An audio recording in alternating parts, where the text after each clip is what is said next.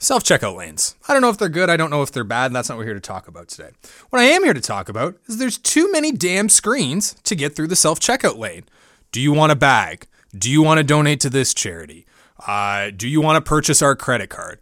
Uh, do you want to use your points? Do you want to sign up for email? Like, if you were doing it to, for sort of an efficiency standpoint or like make it a quicker interaction, like you've failed at that. At least the other way I could talk to a person. Plus, just a little side note, you know, this is maybe a little conspiracy theorist, um, but does that money actually make it to charity? Like, who's to say? right? Like we don't know. We're not going to be able to track it. Plus, even if it does make it to charity, why are we lowering the tax bill of these large corporations giving them money?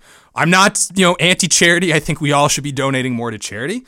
But I just have a lot of questions and I'm not 100% sure what in the heck is going on with these self checkout lanes. Has anyone else noticed that there's less baskets in grocery stores and stuff like that to use? I heard that they got rid of them because people were stealing them and everything like that. But I don't know. I, w- I was in Walmart yesterday and I saw someone moving a pallet. I'm not kidding you, a pallet of baskets all the way into the back room. I'm like, well, hold on, let me use a basket. Sometimes I don't have enough stuff for a whole cart. Sometimes I have too much stuff to juggle it through the store and I want a basket.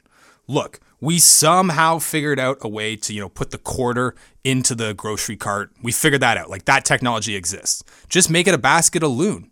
In this economy, no one's going to give up a loon.